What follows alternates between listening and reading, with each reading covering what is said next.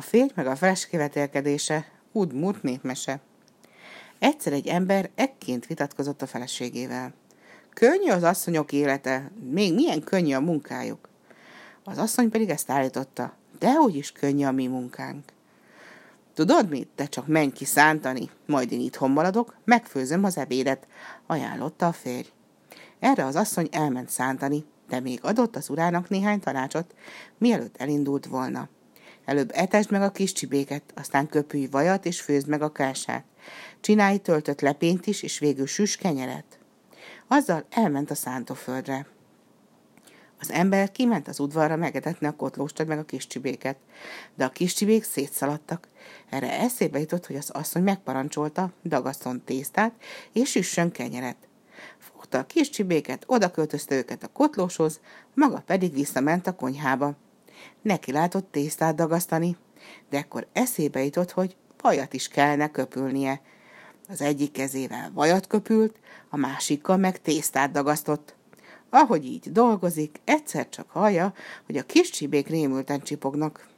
Vajon miért csipognak? gondolja magában, s kiszalad. Ahogy szalad kifelé, a köpült nekivágja az ajtófélfának. A köpűből kiömlik az író meg a vaj. Erre ledobja az őr üres köpűt, és fut ki a pitvarba. Hát látja, hogy egy őv éppen most ragadja el a kotlós és vele együtt a kis csibéket. Mit tehetett? Szájt átva bámult utánuk. Aztán bement a házba, de közben belopóckodott a disznó, és feldöntötte a dagasztóteknőt. Persze, hiszen nyitva felejtette a pitvarajtót.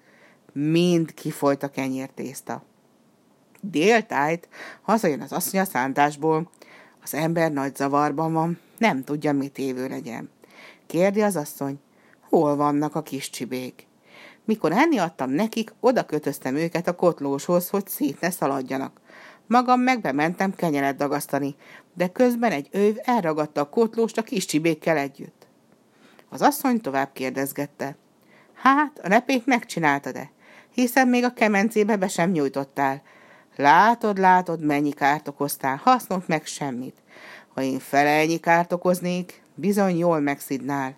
Ezért mondom, sose békétlenkedj velem, ha én nem volnék, éhen pusztulnál. Most láthatod, milyen könnyű az asszonyi munka.